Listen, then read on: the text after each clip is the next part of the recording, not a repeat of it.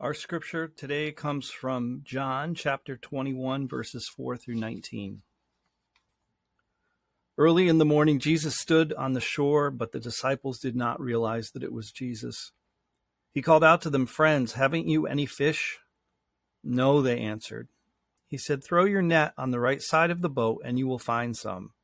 When they did, they were unable to haul the net in because of the large number of fish. Then the disciple whom Jesus loved said to Peter, It is the Lord. As soon as Simon Peter heard him say, It is the Lord, he wrapped his outer garment around him, for he had taken it off, and jumped into the water. The other disciples followed in the boat, towing the net full of fish, for they were not far from shore, about a hundred yards. When they landed, they saw a fire of burning coals there, with fish on it and some bread. Jesus said to them, Bring some of the fish you have just caught. So Simon Peter climbed back into the boat and dragged the net ashore. It was full of large fish, 153. But even with so many, the net was not torn. Jesus said to them, Come and have breakfast. None of the disciples dare ask him, Who are you? They knew it was the Lord. Jesus came, took the bread, and gave it to them, and did the same with the fish. This was now the third time Jesus appeared to his disciples after he was raised from the dead. When they had finished eating, Jesus said to Simon Peter, Simon, son of John, do you love me more than these? Yes, Lord, he said, you know that I love you. Jesus said, Feed my lambs. Again, Jesus said, Simon, son of John, do you love me? He answered, Yes, Lord, you know that I love you. Jesus said, Take care of my sheep. The third time he said to him, Simon, son of John, do you love me? Peter was hurt because Jesus asked him the third time, Do you love me? He said, Lord, you know all things. You know that I love you. Jesus said, Feed my sheep. Very truly, I tell you, when you were younger, you dressed yourself and went where you wanted. But when you are old, you will stretch out your hands, and someone else will dress you and lead you where you do not want to go. Jesus said this to indicate the kind of death by which Peter would glorify God. And then he said to him, Follow me. This is the word of the Lord. Let's pray. Lord, our lives are yours. We ask you to speak into our lives for your glory, for the building up of your church, and to continue the coming of your kingdom on earth. Amen. So today we come full circle. Nine months ago, we began a journey called Followers, as in being followers of Jesus. Today we come to the end of that journey. For Peter, that journey began about three years earlier. That's when he and his brother first heard Jesus speak the words, Follow me. And they did. They left everything to follow Jesus. And now it's, uh, it's on this side of Jesus' crucifixion, resurrection, on this side of when Peter denied he even knew Jesus the night before his death. And again, Peter hears the words Follow me. Peter knows more now than he did the first time. Hopefully, we know more now than we did nine months ago. We've been exploring seven spiritual pathways that are a part of following Jesus. Conviction, our core convictions that God is love, that He's making all things new, and we follow Jesus together. Call. This isn't just an invitation, it's a call. It's not just a call to join Jesus someday up in heaven, it's a call to join him in his mission, his mission to make all things new. And if it's a call from God, and it's that significant a mission, then the third pathway is consecrating our lives. In other words, um, bringing the priorities of our lives, our schedules, all of who we are and what we do in alignment with that call. The fourth pathway was and is communion. It's in the middle of this journey all of what God is trying to do in the world and in us is about relationship. Paul uses the word reconciliation. Another word is restoration. Our relationships with God, with each other in, in the body of Christ, with our neighbors, uh, with, even with our enemies, and ultimately with all of creation, are being restored to that role as people made in the image of God to reign over all creation. It's all about relationship. And I think most of us know, probably from experiences we've had even this last week, that the most challenging part of relationship is communication. That was our next spiritual pathway. And then character. Uh, Jesus is such a force in our lives that he's able to not only alter what we say or do, but who we are. Finally, confession. Yeah, we're allowed to make mistakes. We live in this grace where that becomes possible, and hopefully to learn from our mistakes and, yes, our sins. But there's also confession in terms of confessing Jesus as Lord. So, yeah, hopefully we know a bit more about what it means to follow Jesus as Peter realized. He knew he was going to be um, rejected, he knew he was going to be lonely at times, he knew the challenges of leadership. But Peter, or, or Jesus, paints a, a picture that Peter hasn't heard before about Peter's future, about what's going to happen to him when he gets old. Uh, Jesus says, Your hands are going to be stretched out. Someone else is going to, to put your clothes on. Uh, you're going to go someplace, be led someplace you don't want to go. And if he were to speak those words to us today, we might think, nursing home. He's talking about a nursing home. And it's true that if we decide to follow Jesus, there's no guarantee that we won't end up in a nursing home at the end of our lives. One of my favorite theologians and missionaries, Lesslie Newbigin, was, was such a significant figure in South, uh, South India. Came back to, to England, was amazed at how resistant people were to the gospel, not unlike what it means to live in the Northeast. He wrote several books, was involved in mission work but ended his life in a nursing home. In fact, he insisted that it be a, a very, very ordinary nursing home. So, uh, following Jesus doesn't mean we're going to be spared the things that other people experience. But of course, it wasn't a nursing home that Jesus was talking about. Looking back, we know he was talking about a crucifixion. Um, and, and we, you know, we know from church tradition that Peter was, in fact, crucified nailed on a cross, upside down. And, and so, uh, whether Peter grasped at all what Jesus was getting at, he certainly sensed the ominous nature of it. And so, when Jesus said, Follow me still again, why didn't Peter just cut his losses? Just go back to fishing? Well, he's just told us why. It's because of love. He loves Jesus too much for that. Jesus is awesome. What he's done for Peter, what he promises, it's just amazing. He's awesome.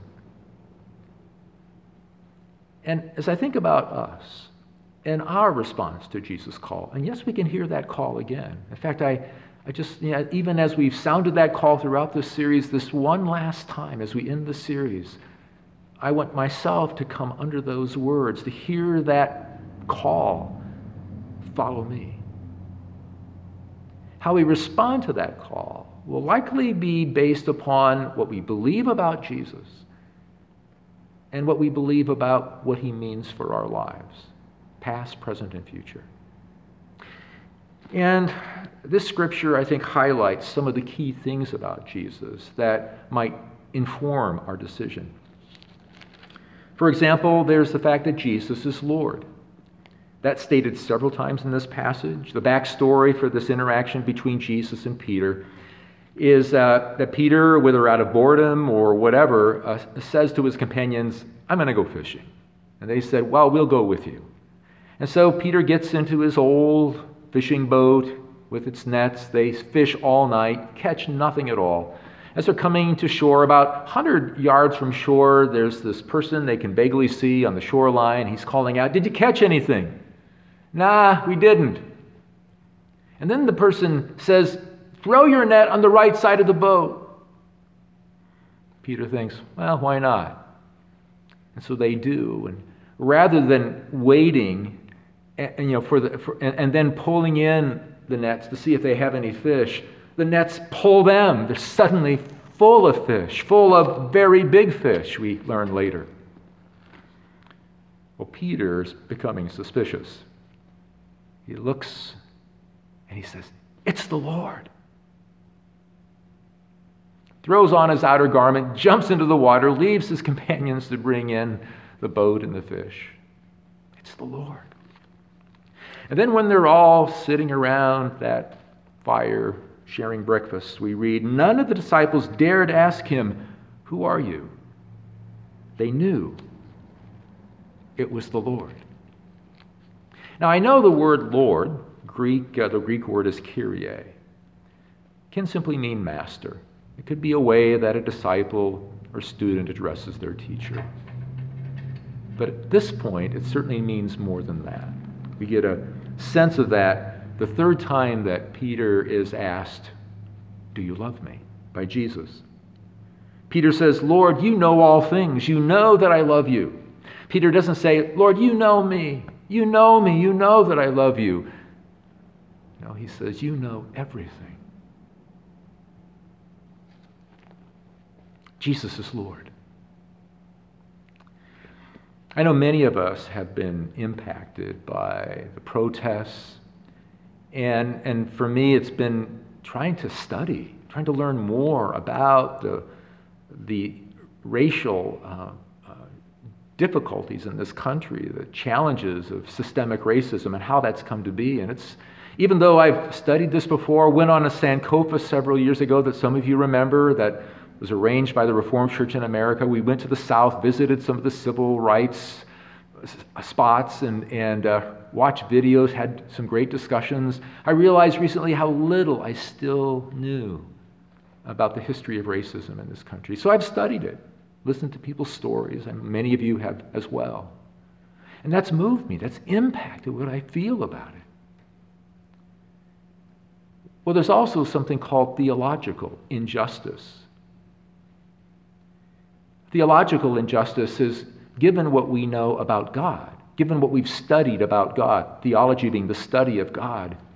It's a grave injustice not to acknowledge Him as Lord and to give Him our allegiance and serve Him as Lord. He's the Lord. He's given us our lives, He's promised us eternal life. He has this mission that He needs us for in the world. It's just justice. It's just just that we follow him. Secondly, he's the Lord of creation. He not only knows everything, he's over everything. And we get some interesting glimpses into that in this story. I mean, was it just a coincidence that as the disciples are coming in and Jesus is calling out to them that this group of fish, very large fish, larger and filling their nets larger than uh, more than any other catch they'd ever had before, did that just happen to happen? Was that just a coincidence? Or did Jesus have something to do with that? And by the way, where did he get that bread and those fish that he was cooking on that fire? Did he go begging you know, knocking on people's door. I, I, can you give me some bread this morning? Did he borrow someone's fishing pole? I mean, it's possible. But Jesus didn't have to. This is the one who fed thousands of people on more than one occasion with a few loaves and fishes. He's the creator. John begins this gospel by saying, In the beginning was the Word, and the Word was God, and the Word was with God. He was with God in the beginning. Through him all things were made. Without him nothing was made that has been made. Or as Paul writes in Colossians chapter 1, verse 15, the Son is the image of the invisible God, the firstborn over all creation. Doesn't mean he was born. Of course, he was born in this world, but it, it refers to his status. He's the elder brother of all the sons and daughters of God. For in him all things were created, things in heaven and on earth. So, not just What's on earth has been created in him, all things, in the heavens and on the earth, visible and invisible, whether thrones or powers or rulers or authorities. All things have been created through him and for him. He is before all things, and in him all things are held together. He's not just a saint, he's sovereign. As Jesus himself said at the end of the Gospel of Matthew, all authority in heaven and on earth have been given to me. So he's Lord, he's Lord over everything, he's a Lord over creation. And third, he's alive. Speaking of confession, I've referred before to Romans chapter 10, where Paul says, If you confess with your mouth that Jesus is Lord and believe in your hearts that God raised him from the dead, you will be saved. So, what does our salvation have to do with our believing that Jesus was raised from the dead? Everything. It's because Jesus was raised from the dead, his body, with this transformed body, the body of the coming age, that was the prototype, prototype of our bodies being saved, transformed, being a part of a new creation. It's all connected. If Jesus wasn't raised, we're not going to be raised. And so, Jesus isn't just Lord of creation, He's the actual beginning of the new creation. And there's no going back, there's only going forward, leading to the transformation of all things. We have an empty tomb to prove it. We have witnesses to prove it. Behind me, I'm not sure if you can see it, there's the cross with that's lit in the center, but around that cross is the faint outline of 11 other crosses, representing the lives that were given up by Jesus' apostles, bearing witness to the resurrection of Jesus Christ.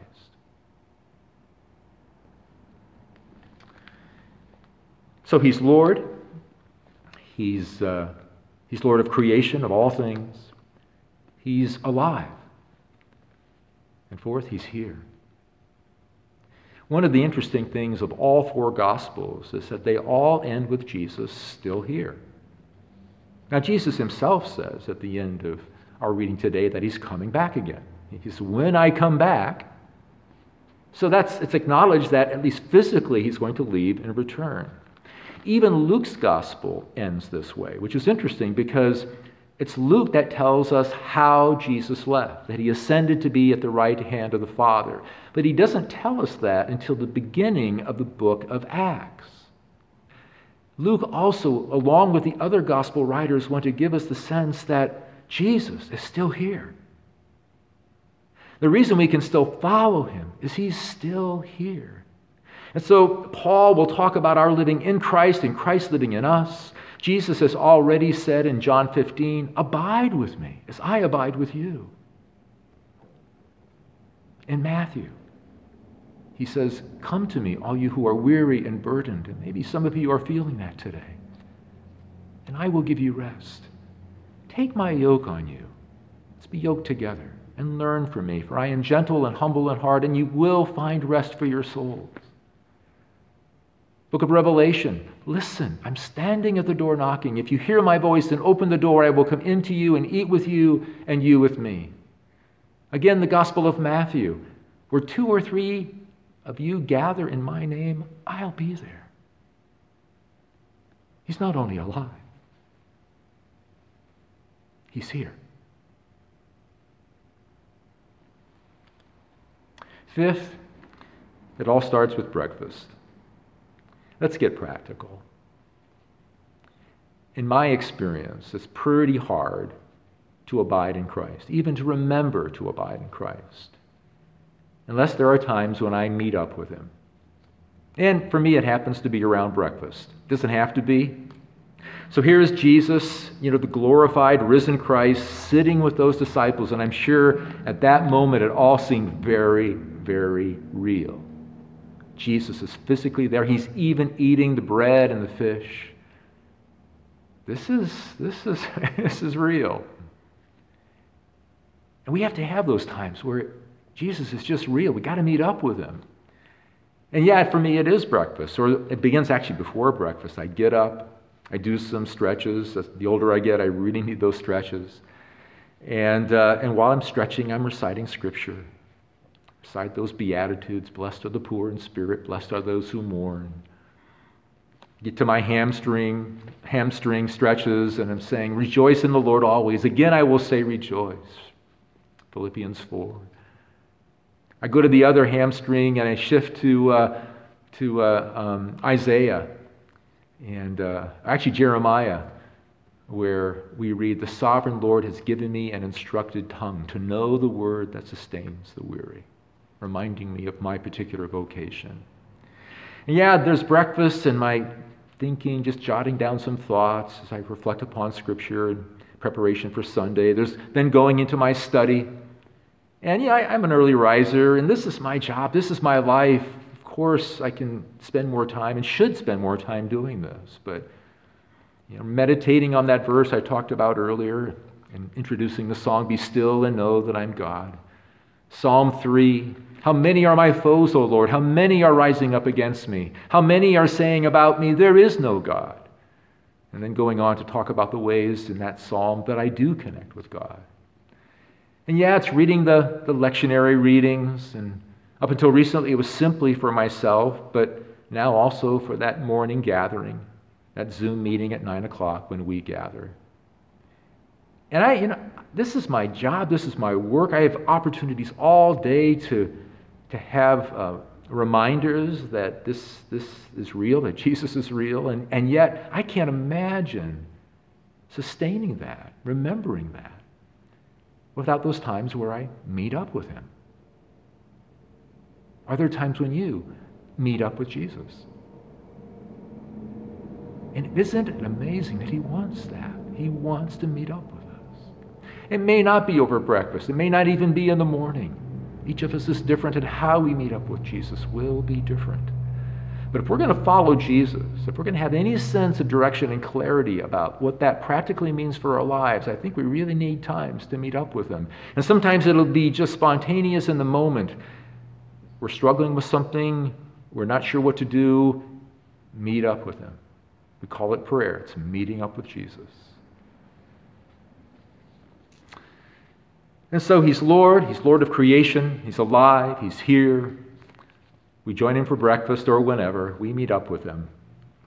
And then, sixth, he assigns us jobs, roles to play, spheres to influence. In Peter's case, Peter is told to feed Jesus' sheep, to tend his lambs, to be a shepherd. Speaking very simplistically, way too simplistically, there's Paul gathering the sheep, and there's Peter feeding the sheep. Oh, both of them could pastor and, and both of them could evangelize. In fact, Peter was the one who had the most successful evangelistic sermon in the New Testament. At Pentecost, thousands of people responded to the gospel. And yet, Peter followed the example of Jesus. You know, when Jesus uh, admitted to being the Messiah because, because of Peter's confession, immediately Jesus gave some of his authority to Peter the keys of the kingdom, the power to bind and to loose. And Peter also, when he was given that responsibility to lead the church, and it's clear that he's the leader of the church in the first Acts, chapters of Acts. At one point, he, he gives over the administrative care for the church to six Greek speaking deacons. And it isn't long before he hands over the leadership of the church itself the leadership of the church in Jerusalem to James, the brother of Jesus. He's just following the example of Jesus. He's not here to lord it over people. And he's following that, that call of Jesus, the specific vocation to, to pastor people. And so we get these hints that Peter does a lot of traveling. He's, he's people's papa, he's here to care for the sheep. All of us have roles. Wherever we live, work, play, and learn. And some of that involves the natural gifts that God has given us, and we use them for the blessing of others. And some of us have, in addition to that, all of us have spiritual gifts that we use. But in each of those places, we're called to bear witness to Jesus Christ with our lives and sometimes with our words. And so we've got a job to do. That's, that's really why we're here. And, um, you know, th- that job can change. Maybe as you think about coming back to BRC and gathering together and being involved in the life of our community, the Lord will have shown you this during this time that, that your role is to change in some way. And that may mean letting go of another role and trusting God to, uh, to, to, find someone else to fill that role. I hope that you will be listening and, and, and preparing for our gathering again. And some of us, we're getting older. We, we really can't gather very well. We may not even be able to regather again because of our physical limitations. But all of us can do that thing which is the most important thing we can possibly do. It's the thing that Jesus is doing constantly at the right hand of the Father, and that is we can intercede. We can pray for the kingdom to come into particular people's lives and situations. We can pray for the victory of Jesus to penetrate places and, and peoples and hearts that, that just seem so impenetrable. We can intercede in the name of Jesus for his kingdom to come. And finally, yeah, Jesus is, uh, is Lord. He's Lord of creation of everything. He's alive. He's here. Uh, we can meet up with him and really need to meet up with him. And he gives us work to do. Finally, He's coming back. Christ has died, Christ has risen, Christ will come again. He says, uh, he says to Peter, who has just said to Peter, or said to, to Jesus, uh, So, what about him? What's going to happen to him? Pointing to the disciple that Jesus loved. That's how he's referred to in the Gospel of John. And Jesus says, If I want him to stay until I come back, that's up to me. And it's a reminder, by the way, that he's in charge. He's in charge of this mission, he's overseeing it. Part of following Jesus is following not only our, our general instructions for the roles we're to play, but the specific instructions he gives us every day. He's overseeing this mission. And he says, if I want him to stay, that's my business. It's not your business. Of course, he didn't stay, and the author says, you know, Jesus only said, if I want him to stay. He didn't say he was going to be alive when I come back. And so he's coming back. And several of his parables, and, and even the other New Testament writers, allude to how important it is to keep that before us. And when he comes back, one of the major things he's going to focus on is whether or not we've carried out our assignments. I grew up in the auction business. And um, I first worked for my dad and uncle. They were partners in the business. And so basically, anytime I worked for, for the business, I was with at least one of them, if not both of them. But then my uncle died of a heart attack when I was in high school. And my dad couldn't be everywhere at once, so sometimes he would go in one direction, maybe to LA to pick up a load of furniture, or I would do that. Um, and, and then late in the afternoon, we would meet up, or I, you know, I would go to the auction building and I would clean and polish and arrange and maybe try to fix some furniture.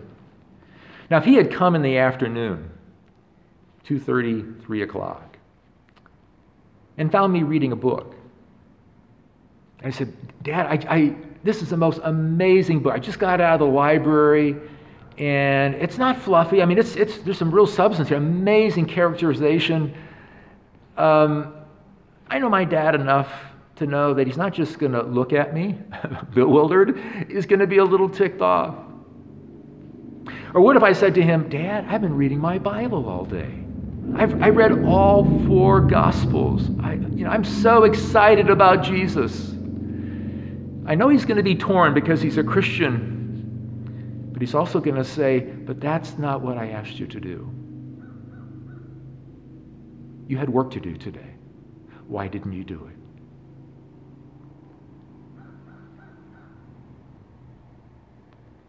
If we live our lives living for ourselves and expect when Jesus comes back for him to say, Did you have a good time? I, I, we've got the wrong idea of what all this is, how important it is. You see, each of us is an essential worker. Each of us is an essential worker in an essential business. It's a business that's essential for the salvation of the world. He's coming back. Well, it's been a long time, Pastor. Of course, it's been a long time. But then there's the Bible itself that says that for God, a thousand years is like a day, and a day like a thousand years. From God's perspective, it hasn't even been three days yet. He's coming back. It may seem like this pandemic is never going to end, but it will. And we'll be back gathering again. Much more importantly is the fact that He, Jesus, is coming back. And again, He says to us at the end of this journey that we've been on follow me. The last leg of this journey has been about confession, confessing our sins, as well as confessing Christ. And both those things come together for Peter at this point, at this juncture in his relationship with Jesus. And that's because what he needs to confess is that he didn't confess Jesus. Rather than taking advantage of those three opportunities when he was asked a point blank question about his relationship with Jesus, he not only didn't confess Jesus, he denied he even knew Jesus the night before Jesus' execution. And that's the, that's the pink elephant in the room. Um, no one's saying anything about here they are having breakfast. And then Jesus turns to Peter in front of his companions and says, Peter, how could you? How could you? I invested three years of my life in you. You were my guy. You're the one who promised you would never leave me. I even worried you that you were going to, to deny me three times before the cock crowed twice. And you still did it. How could you?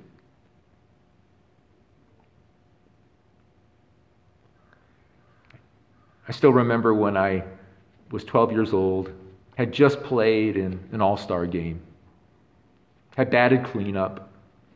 I had the most hits in the league that year, was hitting home runs right and left over the fence during all star practice. so, yeah, he had me batting cleanup during that all star game, and I didn't get one hit. I hit one of, one of those balls a mile straight up, and it was caught by the right fielder.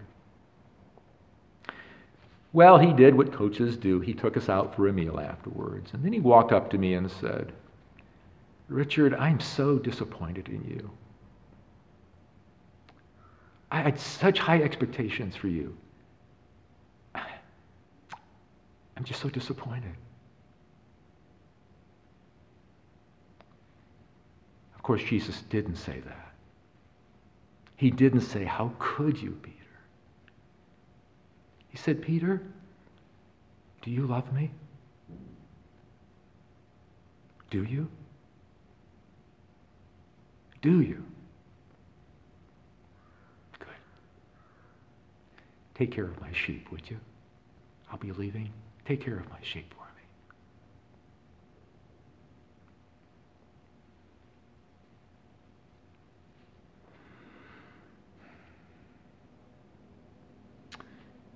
Nicky Gumbel, in a recent devotional, reflected upon uh, something that's happened the last few years, all over the world, really, not just in his church, but uh, something that was begun by Pete Greig. Uh, some of us have come under his teaching in the prayer course over the last several weeks. Pete Greig and some others had the idea of people gathering in churches and cathedrals throughout the world the week before Pentecost praying for people to come to Christ. And some pretty amazing things have happened. Of course, this year they're not able to do that because of the virus. But the very first year, Archbishop Welby, the top religious official in England, gave those people who had gathered three things to pray about, which is really interesting given the fact that they'd come together to pray for people to come to Christ. And these were the three things that all Christians find new life in Jesus Christ. not non believers, but Christians, that all Christians find new life in Jesus Christ. Second, that all those we meet might see something of Jesus. And third, for the church to overflow with the reality of the presence of Jesus. Those three requests reflect some really good wisdom and insight. You can't just pray for people to come to Jesus. A part of how people will come to Jesus is if we who are Christians find new life in Jesus, respond anew to the call, follow me. People are going to come to know Jesus if they see something of Jesus in us. People are going to come to know Jesus if the church of Jesus Christ, churches, overflow with the presence of Jesus. Follow me. Call for all of us. People who've never known Christ, and maybe that some of you have never really responded in the affirmative, specifically said yes to that call. He's amazing. He's awesome. And your entire life, past, present, and future, belong to Him. It's a call to those of us who are lapsed Christians, for whatever reason. To those of us who are lax Christians. To those of us like the church in, in Ephesus and book of Revelation who, you know, we've been hardworking Christians, we've defended the doctrines of the church, but we've left behind, abandoned our first love for Jesus. Follow me. What does it look like? It looks like taking one step at a time. It's one of the most famous moments in modern American civil rights history. On a chilly December evening in 1955, on a busy street in the capital of Alabama, a 42 year old seamstress boarded a segregated city bus to return home after a long day of work. Taking a seat near the middle, just behind the front white section, at the next stop, more passengers got on, and when every seat in the white section was taken, the bus driver ordered the black passengers in the middle row, the whole row, to stand so one white man could sit. The seamstress refused. Theologian Michael Horton notes that this extraordinary act flowed from Rosa Parks' ordinary life of obeying and following Jesus every day. He writes Rosa Parks didn't wake up one day and decide to become the first lady of the civil rights movement. She just boarded a bus as she did every day for work and decided that this day she wasn't going to sit in the back as a proper black person was expected to do in the 1950s in Montgomery, Alabama. She knew who she was, and she knew in that moment what she was to do. She knew the cost, and she made the decision to make that decision no matter what the cost. She was just the right person at the right time and place. What made her the right person were countless influences, relationships, experiences, and decisions. Most of them seemingly insignificant, forgotten. God had already shaped her into the sort of person who would do such a thing. For her, at least, it was an ordinary thing to refuse to sit in the back of the bus on this particular trip. For us, and for all the world, it had radical implications. Most of following Jesus is that next thing that it's clear for us to do. And one never knows when that one thing will change our life, our family's life, our neighbor's life, our nation, or the world. And we may not even know ourselves in this life how we impacted the lives of others. Most of the time, when Jesus says, Follow me, and gives us something to do, it means getting up and doing it. For Rosa Parks, it meant staying seated. Shall we pray?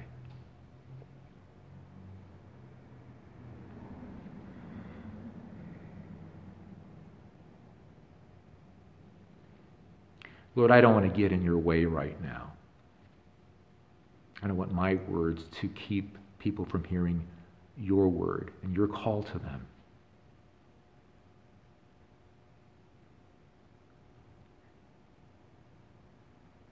Lord, would you speak? Would you help us hear what you're saying to each of us this morning?